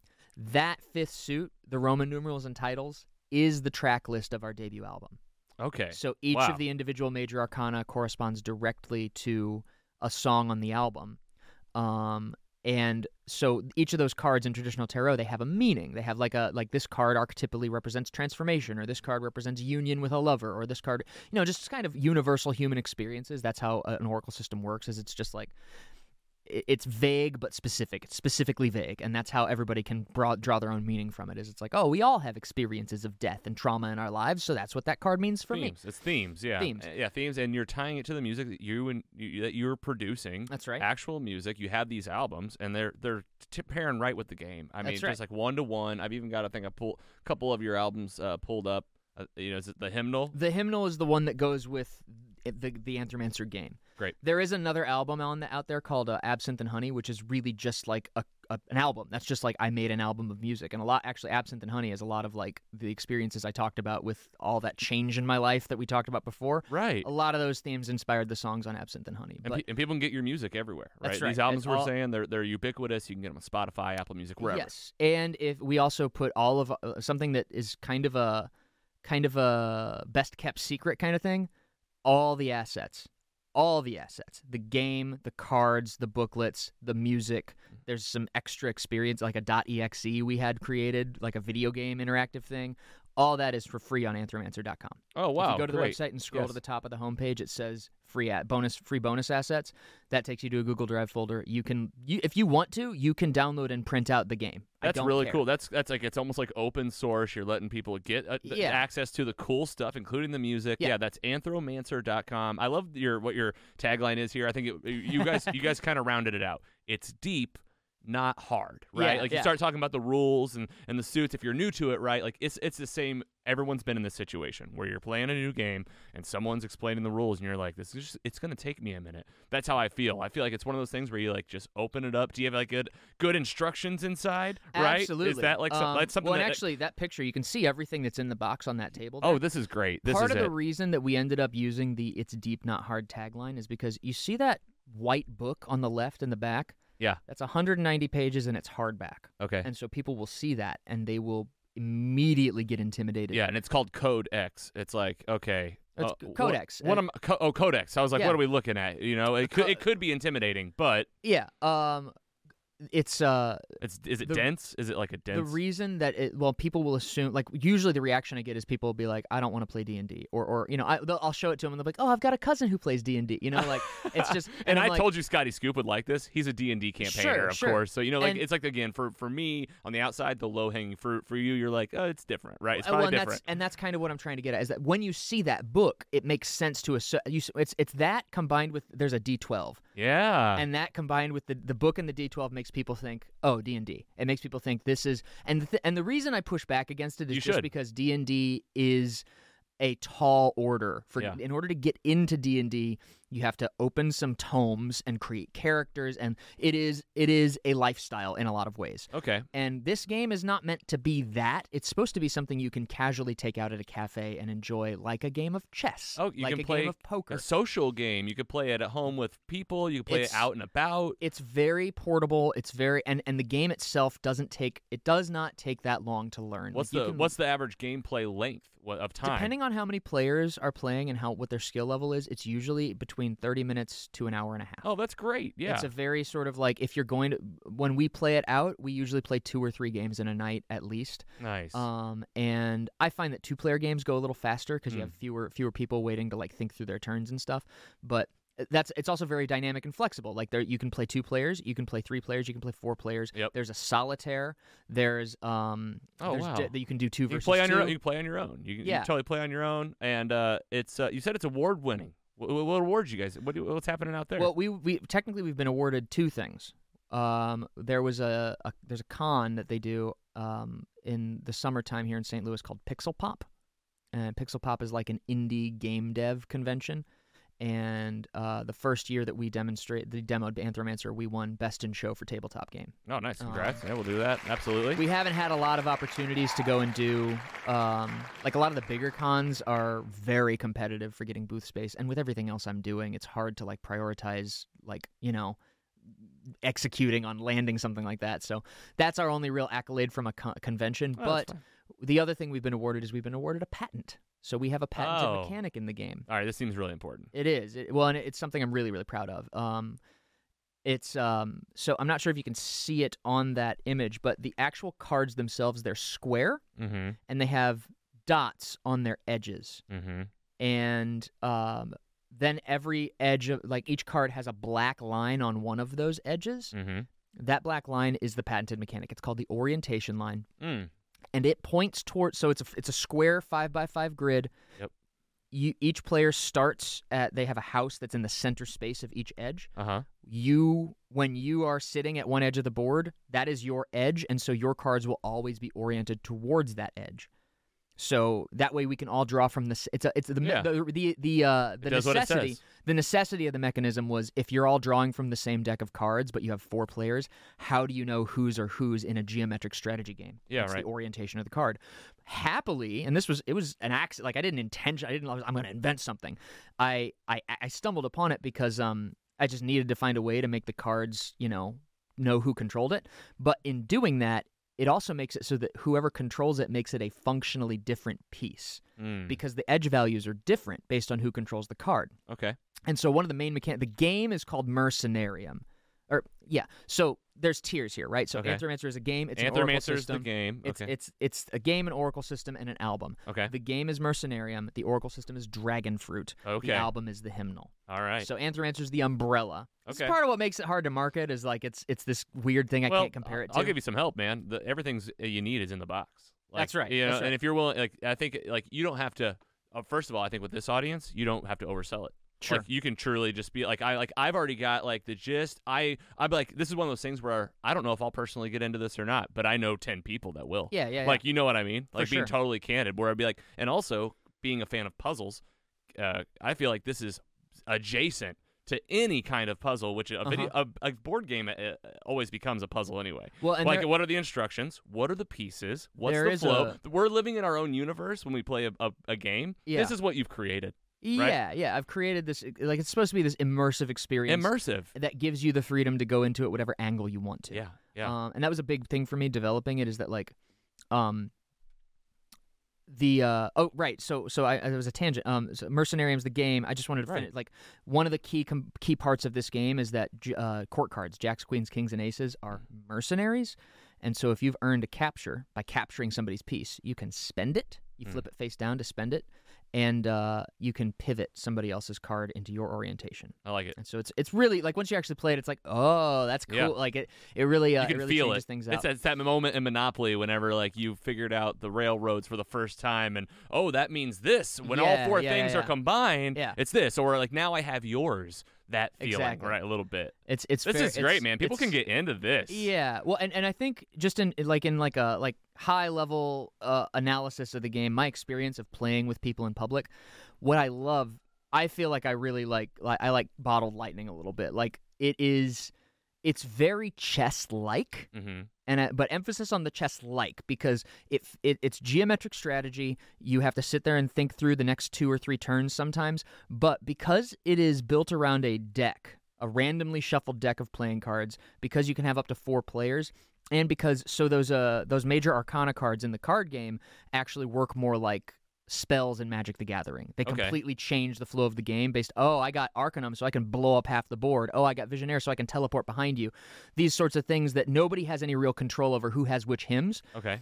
Whereas in a game like chess, it's it's quote unquote solvable, right? Like you can look at the board and you can look at the permutations, and that's why a computer could beat uh, uh, the champion in in the '80s. It's because like there's only it's deductive, Sure. but this game has so much randomness that even me, being the most veteran player in the world, I lose all the time Mhm. and it's satisfying because I made it and I know somebody's having fun. But it's also, I think what I love so much about it is that like it's still scratching that chess itch, that competitive, strategic. I'm rewarded for thinking clearly, yeah.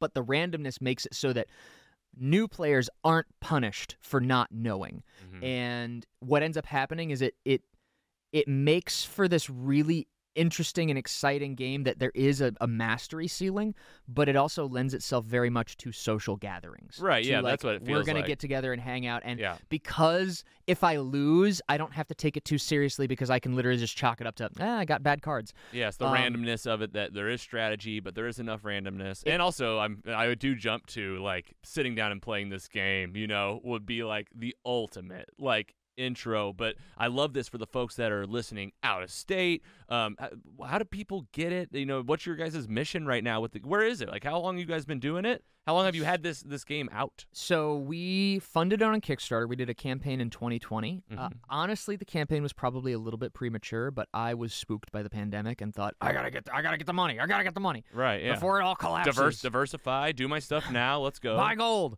Uh, and uh, it was scary times. Yeah, and so we, we funded it on Kickstarter in 2020, and it took about a year and a half, two years before we actually had physical copies shipped to the United States. Um, we have those now.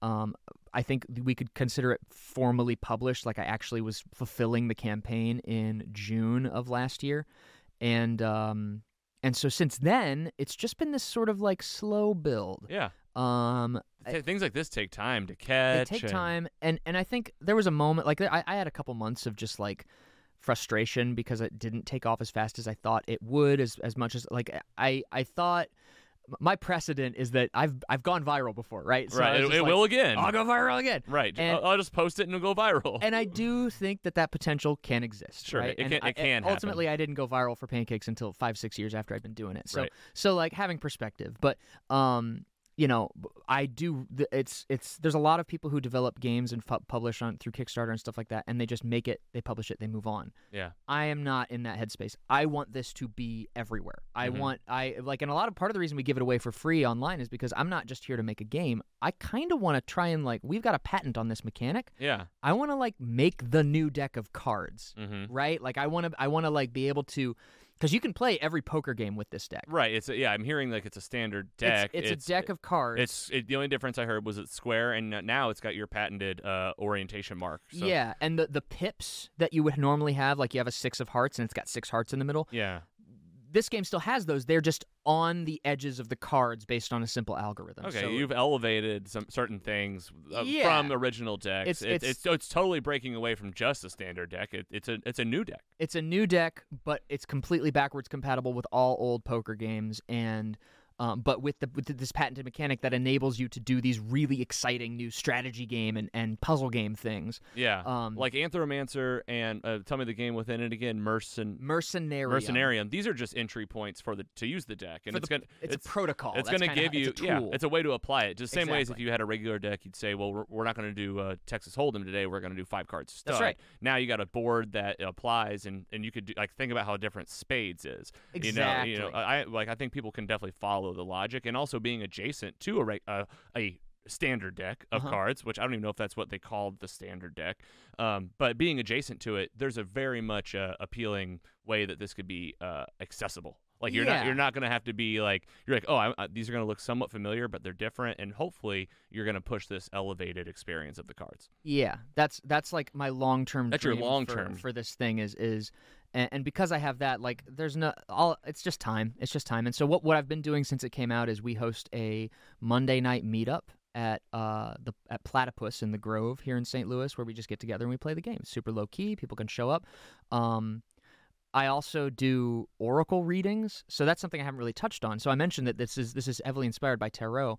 There's an original oracle system. It is not tarot. It actually is mechanically the way meanings work in this system is mechanically different than the way meanings work in tarot. mm-hmm. Um, it's actually if you have any like uh, oracle nerds out there, um, probably the the there's this weird ancient Chinese book called the I Ching or the Book of Changes. If you've ever seen like the Korean flag, they've got these like black bars around these patterns of black bars around the edges of the the, the red and, and blue circle. You know what I'm talking about? i don't but we have a computer yeah, if you pull it up, you'll see it. the These symbols are um, a korean flag yeah, the Korean flag has the has the symbols on it. Yeah. So you see those black bars around the edges? Yeah. Those are called trigrams. okay They are a part of this ancient symbol system um, that is associated with uh, like Taoism. Uh-huh And I could, I mean, you know, I don't want to. no you could rabbit hole all day but I, i'm following you Yeah, yeah. Um, so the I Ching uses these symbols to create these things called hexagrams.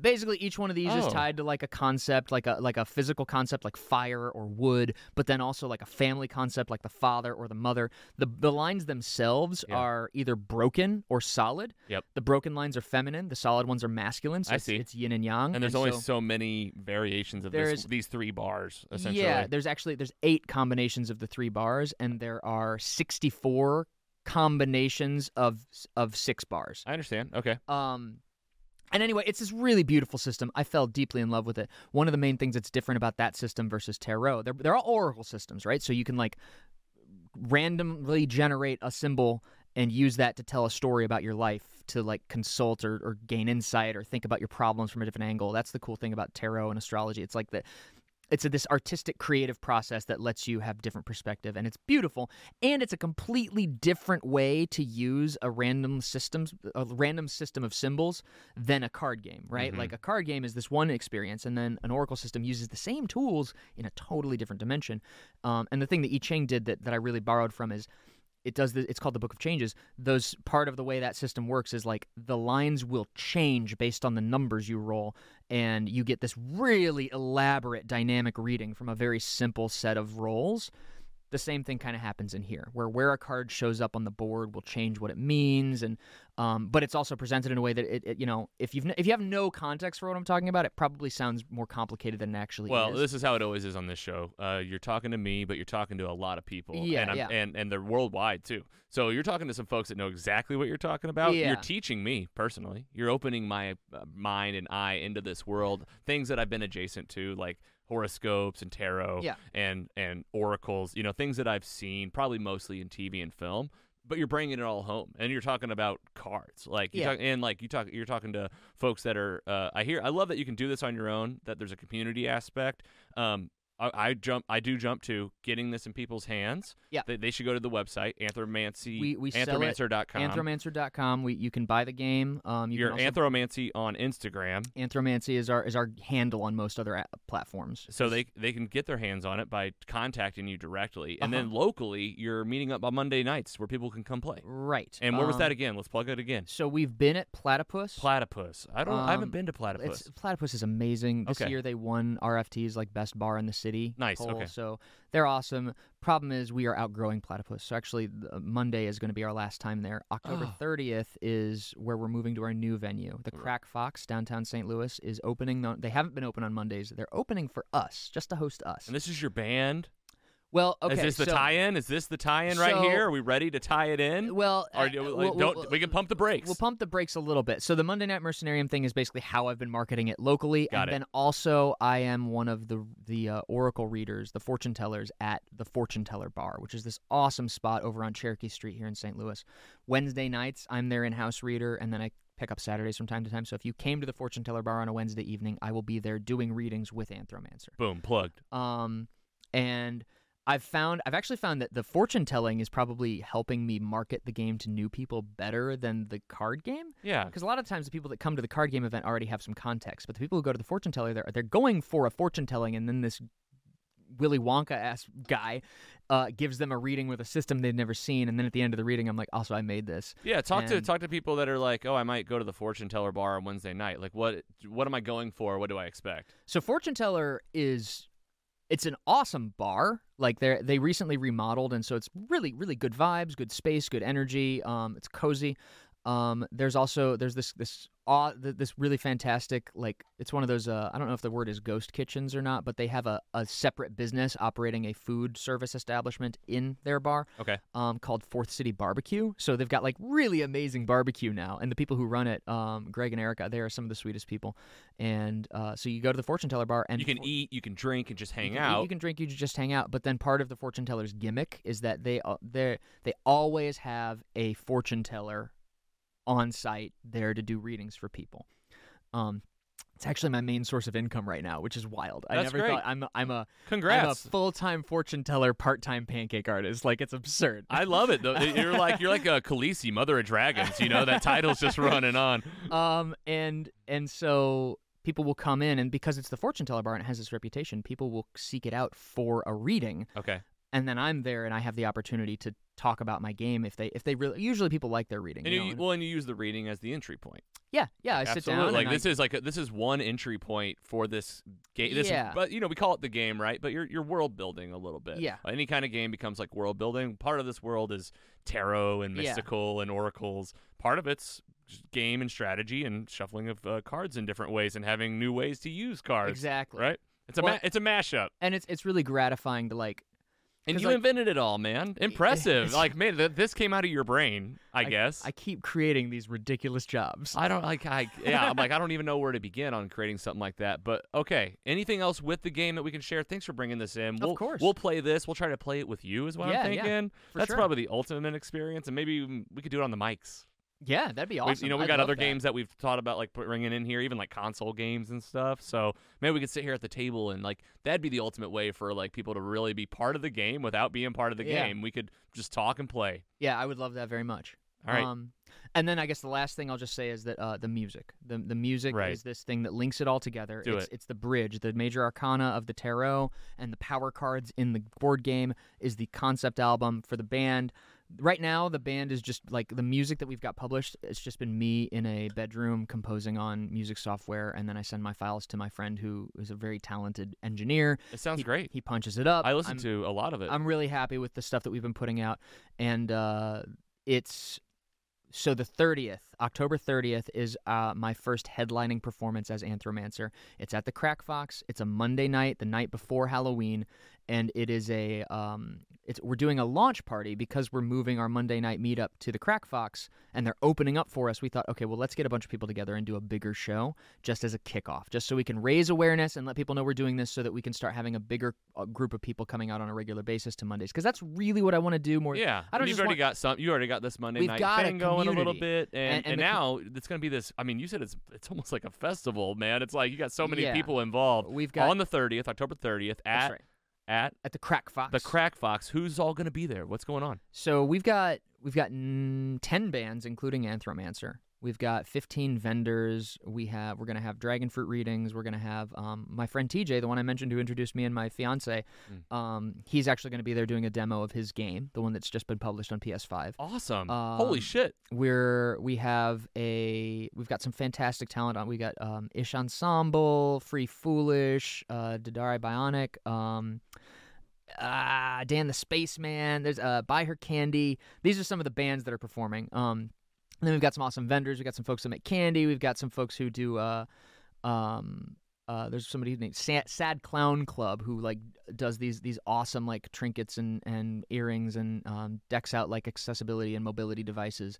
Um, it's it's it's a lot. It's a lot. It's great. This is what people want, though, man. A Monday night, the night before Halloween. I mean, this is a, a kickoff. It's carrying over your Monday night traditions, but and also congratulations on headlining. You said for the first time, This will be the yeah, first headliner. This will be my first headlining show. You perform Um, plenty. You're a, mu- you're a I've musician. performed a well. I've performed plenty. Like back before the Pancake Art thing happened, I played in a, in a couple of bands and like performed a lot around the city. And then like Pancakes kind of whisked me away.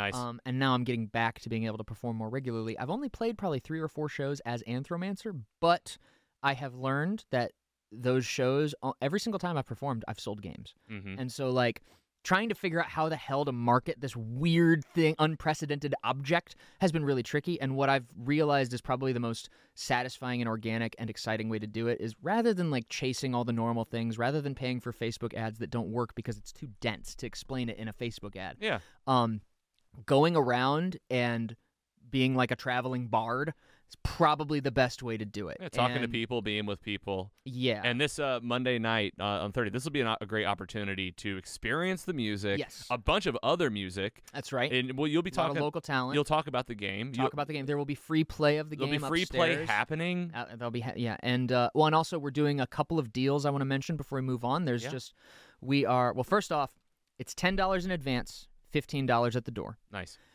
If you are a patron, an Anthromancer patron, you're on the list. You You're in. Have, you don't have to pay. You can become a patron at the website. If you uh, if you bring a friend, you can get a game for fifty percent off. There you go. If you bring three friends, we will give you a game for free. Yep. So There you go. that being said, bring everybody you know. Maybe Bring you everybody get some know. free games. Yeah, you walk in Um, with people, you're gonna get yeah. free stuff handed to you. if a and group of four people comes in, we will give them a four-player card game that they will love. This is awesome, man. It's one of those. I mean, for me, it's for me personally, it's one of those unique Monday night events that just could be a ton of fun. A lot of things going on. Um, maybe some of it, you know, if I'm there, which we may be, it's going to be experiencing a lot of it for the first time. Yeah. But if we're speaking your language right now, you got to get there. Yeah. You know, if, if you're you're hearing tarot cards, you're hearing gameplay and music. Um, this sounds like a, a place where you want to be. It's Monday night, October 30th at Crack Fox. Again, Uh-huh. another place I have not been to Crack Fox before. I It's mean, very cool. How cool of Um, a place! I mean, that you guys have got, been able to team up on this. Yeah, uh, Carrie Harris, the owner of the Crack Fox, I did some shows with her like back in the day, and so that relationship has been intact. Crack Fox is great. It's like this nerdy goth bar. They do a lot of like um like burlesque shows and like, but like when I, I, I when when the opportunity to do this event at Crack Fox came up, I was like. I think the Venn diagram between goth nerds and people who are into occult board games is a circle. So, so I think we're probably in the right place. you We're know? here. Um, after the 30th, every Monday we'll be there. So oh wow, and, it, it really and- is a kickoff. And and so every Monday, but the Mondays afterwards are free. So Okay. like if you come on the 30th because we're doing all this other stuff and we want to get the bands paid, there's a cover. If you come any Monday afterwards, it's free. You just show up, you can play the game, you can hang out with us. A lot of times w- one thing that's a really cool side effect of like not only the style of game, I touched on how it's like it incentivizes communication, and so it's because it's it's not too intensely competitive. Also, because of the Oracle system, this is a lot of just like vulnerability, I guess. Like a lot of like people connecting as people. Like I'm more than anything, I'm most interested in building a long-term sustainable community. The fact that currently we've got like between eight to sixteen people who come out every Monday without any promotion at all. They just want to hang out with us that's a beautiful thing. I'm trying to make that a, a slightly larger number. The Crack Fox has a lot of space, that has a lot of opportunities, and I'm really excited to see where it goes. And that's why we're putting so much energy into this show here. Well, congratulations. We see all your hard work, and uh, you're doing it all yourselves, and you're making it all happen. And all the logistics alone to put over, put off an event like this and weekly events. I mean, I commend you. I commend I- you and Wella and whoever else is I, on I your would team. like to shout out Do it, yeah. This Oliver, is your time. Oliver Drew. Oliver Drew is uh, somebody who I've teamed up with fairly recently, who's been coming to the Monday Night Mercenarium damn thing almost the entire time. They haven't missed a single one, and they're about to graduate from Webster for marketing, and so this show is kind of a part of their final project, Nice. uh, which Good is really you. convenient for no, me. well, convenient, but also like a real collab, like with someone that's in it, trying Yes. to help promote something to get butts in seats and like have people have a good experience at the end of the day. And a but get but people know it's happening. Good for you guys A- for teaming huge- up. Oliver, uh, Oliver Drew, and a huge part of the reason that there's so many awesome names on this list is because Oliver is a networking legend. okay, So like doing work. doing work. And they they put that they put this flyer together. They help they're helping so much and i just got to shout them out. And you know like they're like i said they're about to graduate. So if you need a marketing person keep them in mind all a great plug. I mean, honestly, that that goes a long way. this is the type of work where it can lead to other work, and I'd love to hear a college kid that's, you know, this could just be a, a springboard into twenty other things. So good for you guys. I, I think Yeah. that's really cool. Um, everything you've brought in today is cool, man. I mean, you're just working on a lot of cool stuff. We talked Joy of Pancakes, Anthromancer, uh, your band, the game. Um, anything else that we should be plugging before we start to get ready to say goodbye? I've had so much fun. This is so easy. yeah this has been I, awesome You know what I mean? I hope you've had a good time. i have i have indeed did I usually ask like, was there anything? I have a couple like other questions that I'll end with before we wrap. sure Um, was there anything that you wanted to share coming in here? Like, you know, you, you anytime you come on a podcast, you might think about something that you're like, oh, I want to talk about this, and then you, you forget. Anything that you wanted to bring out? Any other shout outs or anything we should be plugging? You know, the two the two for each of the brands joy pancakes plug i really want more people to, to f- follow us on on that kickstarter campaign just again so that so i can't emphasize enough how much because i've run successful and unsuccessful kickstarters and that first day's poll goes so far towards whether or not you're able to really hit your goal i mean a lot of other things do too but like yeah, yeah if that's where people can actually help. Yeah and, and right and it, it doesn't right now it doesn't require any financial commitment. It's literally just, it's just a notification. notify me on launch. Yes, that way that more people see it the more people that see it the more people that back us on the first day the better that we're going to do in the kickstarter algorithm the better a chance that we will fund quickly. Got it. so that's all things we really like. Okay, with anthromancer um obviously i would love like the probably probably three things here. The game get the game if you don't have the game we ship anywhere you can just go to anthromancer.com buy it directly from us if you buy it from us you'll, it'll if if um because there's other there's like local businesses and stuff you can get it from like we we sell it at vintage vinyl we sell it at fantasy shop we sell it at uh, apotheosis nice. Love Um, Martin over there. and uh, if if you get it from one of those places, that's great. Go go pick it up.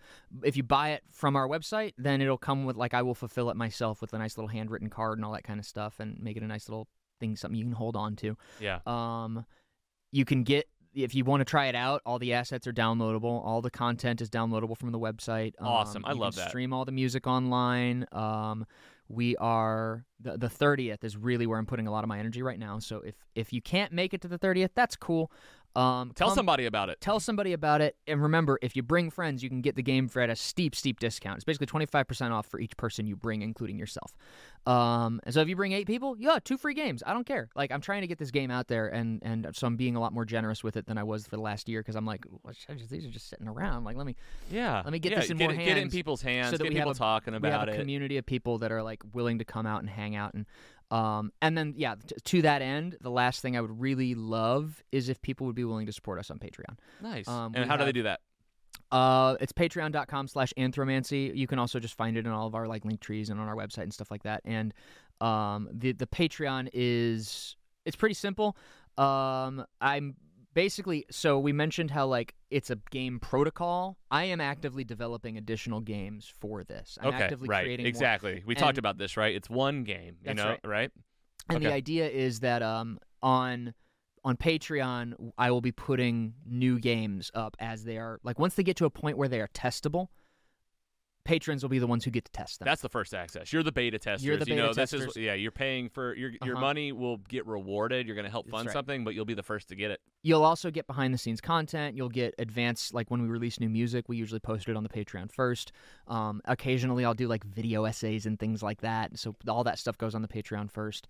And uh, and if you are interested in supporting us or or going to live shows, like my deal is if you support us on Patreon, you don't have to pay for our shows. You can just show up and your cover. Is I love of. that. That's a great new, unique way to get people uh, involved in your live shows in a way that allows them to connect online too. Like we're all used to Patreon exclusive content, paying, putting money towards any creator that is doing something that brings value to my life. Yeah. Now you're just piling on the benefits. You're Yeah. like, hey, you're a Patreon. You're part of something. You, yeah, you're part of this so much so that you're gonna walk up to a door and be like, you're on the list. Yeah. Who doesn't love a you're on the list moment? It's a great feeling. It's a great, When- feeling. especially when you like bring a date or something. It's like, oh yeah, I'm on the list. Oh yeah, this is gonna yeah. Bring a date to Uh-huh. this. Anybody, this is it, guys. You can, guys, gals, everybody. You, Uh-huh. everybody can find. Uh, this is gonna be a w- great way to show off walking into a place. That's Look at my taste. That's right. Yeah. Um. All right. Couple questions from our end. Go for it. We're a storytelling podcast. Uh, Thanks so much for sharing. Of course. I'm really just thanks. I mean, really, because like to to sit here and to be vulnerable and to get into everything and to kind of put your stuff out on the table, like it, it takes courage and it takes uh uh so uh, you you know to even get your thoughts together and be willing to sit down with basically a stranger. We've met a couple times now. Um, thank you so much for coming in. We are a storytelling feature podcast, and we had this sec- section on our show we used to call "What You Watch," and we now we call it "What You Sharing." And it's really just anything in your life that you've experienced lately, stuff that you're into yourself, maybe something that you've even made yourself. But typically, when it comes up in in this room, it's um, a TV show, a movie, a mhm. book, a song, an album, a piece of art, something somebody said to you, a news story Interesting. anything that stuck out to you lately that where it like made an impact and like you usually I say it's worth sharing. You know what I mean? It can yeah. it's usually positive. It doesn't have to be positive. You know? And it's Yeah. it's just any kind of story or person that stuck out to you lately. I'm kind of ambushing you with this. So, Sure, you know, no, I, no, no, I it's talk a little bit to let you think. Uh, would love to hear you share something with us. And if it's rateable, we usually rate it, right? If it's something that was like published, we rate it on a 4.0 scale. Okay. Okay. But but some things aren't rateable. You know, some things are just like, man, I heard this song yesterday. yeah. yeah, Check it out. Yeah. you know, it um, could be simple. Probably the, the thing that's coming to mind, the thing that's most recent. Um, if you're at all familiar, there's a there's a show on HBO called Our Flag Means Death. Mm.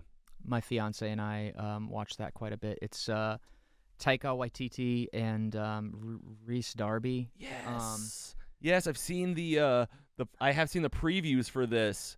Yeah, This is it, right? yeah. It's a it's a it's it's a it's a gay pirate romance comedy show. It's really really good. It's got it's got Mari from Flight of the Conchords, Murray. Uh-huh, uh-huh. it's it's one of the um it's a really really well written um it's really enjoyable and it's uh it's like a lot of like it looks hilarious. it's very very funny and very there's a lot of heart a lot of charm it's also a lot of like queer representation that that's done in a very tasteful way it's not like hokey or um it's it's nice it's nice and and uh, my partner and I watch it pretty consistently and and you know we're we're very um we're very enthusiastic fans of content like this This is So- uh well you're in our wheelhouse at the moment. This is what we talk about most of the time, stuff like this. Our flag means death. This is on Max.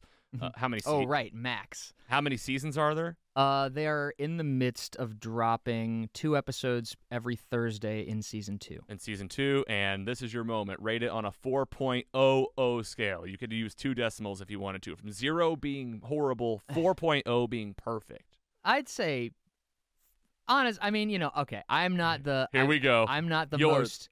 I'm not the most. Uh, I'm very. I get. I'm very giving with my ratings. I love um, it. I love. If so you love it, I'm just though, gonna say four. yeah. I could hear it. I knew before you even said anything it was going to be a four. I could tell. It was an unapologetic four. I'm sorry. I'm not more picky. um, all right. So the last thing we always ask, it's it's it's you know we're trying to bring in impressive people in here usually. Okay. Uh, mostly superheroes. It started as uh you know we we talk about TV and film, but it it really is about trying to be a superhero a little bit. You know we're all mostly superheroes to a certain extent. Heroes in general are just trying to do the right thing. Um, you know, and again, like interesting people is is is is it's cool to talk to them and hear about the process and how you get to certain parts of your career and where things go and the branches that happen for someone that's in the thick of not knowing where they're going maybe like a young person Mhm. you know maybe in i say maybe a young person and even like the spiritual sense like i you know i, Yeah. I i'm 34 years old but I'm, I'm a baby in a lot of ways of compared to the experiences i've had and sometimes we can just feel lost i think a lot today the climate in the country a lot of people feel isolated siloed and lost Mhm. and are just looking for any kind of guidance Yep. Like any any kind of guidance. And I always try to put stakes to it so that you can frame what you would maybe say to a person like that. And I usually say maybe you had 2 minutes to say something to them that that's all you get and you may eh, might never ever see him again.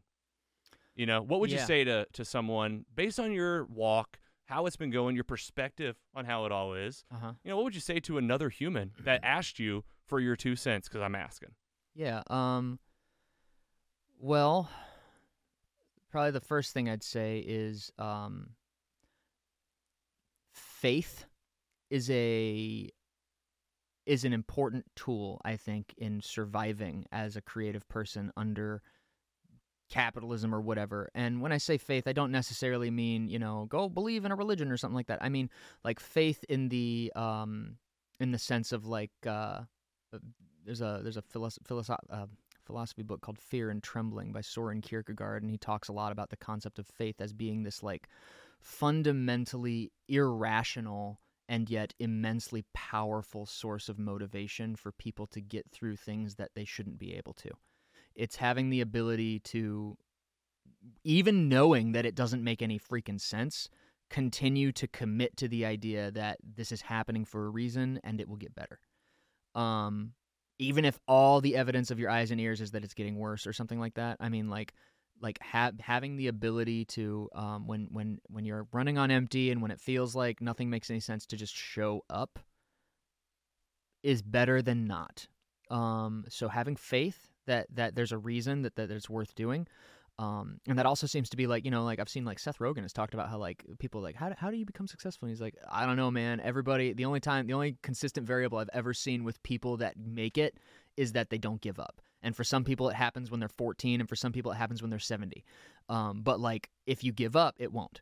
Yeah. and so if you have a dream if you have something you're you're really passionate about and you're not getting where you want to go just keep going Keep like going. like on some level just keep going like i i as long like i guess the other thing is that like make sure you're not just doing it for the outward accolade or for the money or something like do it because you can't help yourself because it's a compulsion and that's a big part of the reason i think anthromancer is going to succeed because i can't stop working on it Right. Like, you if- know something's there. It's it's and even it's if just you like get that feeling, to go down the road. it's it's yeah and I, I will sometimes like because it's so it can sometimes be so overwhelming and so like frustrating to not be where you want to be with it or to not get the feedback you want or not get the response you want i'll sometimes have those moments of, of like there'll be a part of me that's like well i should just give up and it's like well what the hell does giving up look like because giving up for me is just like okay well i'm gonna keep working on it well, and I'll tell you what the message that comes out for me there is one that we've all heard over and over and over, and it may, it can become a cliche. And I'm to say right here on this podcast that it's not a cliche.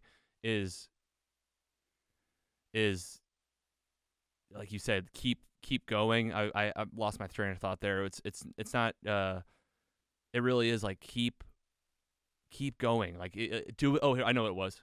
Do it for yourself you hear that so much like it, it like it, can be overplayed but i want like you to really hear it because like if you're doing it for yourself because you did in the first place like you did this and you got this game together in the first place because you yourself have this vision and this passion. That that's that that can be enough. Mhm. you know what i mean? Even if you're not making a dime on it it can be frustrating and it's like it can become i want this to to monetize. I want it to we're trying to mix this in in our lives nowadays, right? To be able to be creative and to have a living. Yeah. It's not a small thing. Like it, it's not a small thing, but it should be something that is achievable. I think that you stay in the path and doing your thing. Like I can see your trajectories on different things, and I feel your passion. Um, so I thanks for sharing. I think Of that's course. that's a great uh, tidbit on life, and uh, hopefully, listener fan, if you're out there, keep going. Don't- You Yeah. know, if you got and seek your passions, don't do it for out outside in do it for inside out. Like I get something out of this, you're probably onto something. Keep going.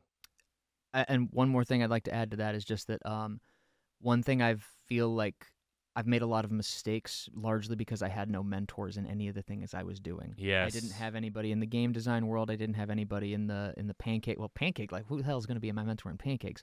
But like just not really having a mentor in general to help me set things up better was a big. I think I made a lot of mistakes I didn't need to make because I had no idea what I was doing and nobody that could guide me. So um, something I try to be fairly open with people is like if you feel like you're looking for mentorship in any of these capacities, I'm not saying I'm a master, but my DMs are always open. You can Right, always reach shoot me a message, and I'm I generally like I get it, and it, it's a way for me to make my past suffering more meaningful is to help others maybe avoid some of it.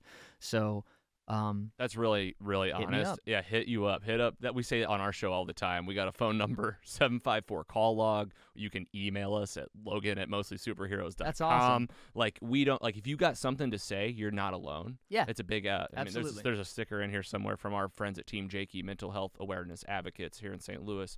Uh, you're not alone. You've seen these stickers and these Mhm. posters everywhere. We live it, we breathe it, um, and seek mentorship. I mean that is that's something that Carrie and I have found within our our industries, our traits, our skills, the worlds that exist, design, podcasting, uh, anything, anyone you respect. See, and you feel like you need a mentor, you probably do. Yeah. You're looking for some other human that's gone through at least something similar and has maybe mastered, you know, maybe to some degree. Really cool. Your journey had put you on this level of you've got stuff to share. I think you've shared a lot here on the pod, but making yourself accessible, that's powerful. I Cool. commend you on that. Thank you. Daniel James Drake. You're a n- three namer, is that right? it's funny you say that. There was, I, I used to get into a lot of arguments on like Twitter and stuff, and probably the the most effective way somebody once shut me down was there was like, okay, three names. yeah, okay, Mr. Three yeah, Names. yeah, three Uh, namer. That's me, Daniel James Drake. I love it, man. Thank you for your time. Thank you for coming to see us and sharing with us your dreams, your passions, uh, your relationship with Wella, and, and everything you guys are doing. The Joy of Pancakes, Anthromancer, your big event on October 30th. The links to all this are in the episode description, listener. When we end here, go check him out right away. Daniel, thank you again. Thanks for having me, Logan. Would you come back? Oh, for sure. We gotta play. Uh, we gotta play a four player game. play some game. Next time we talk, it'll probably be after the event. You could catch us Uh-huh, up. uh-huh. Um, let's keep the convo going. Absolutely, Thanks again, man. for sure. Listener, fans, thanks so much for joining us on another very special episode of Mostly Superheroes, and we'll see you next time. Take it easy.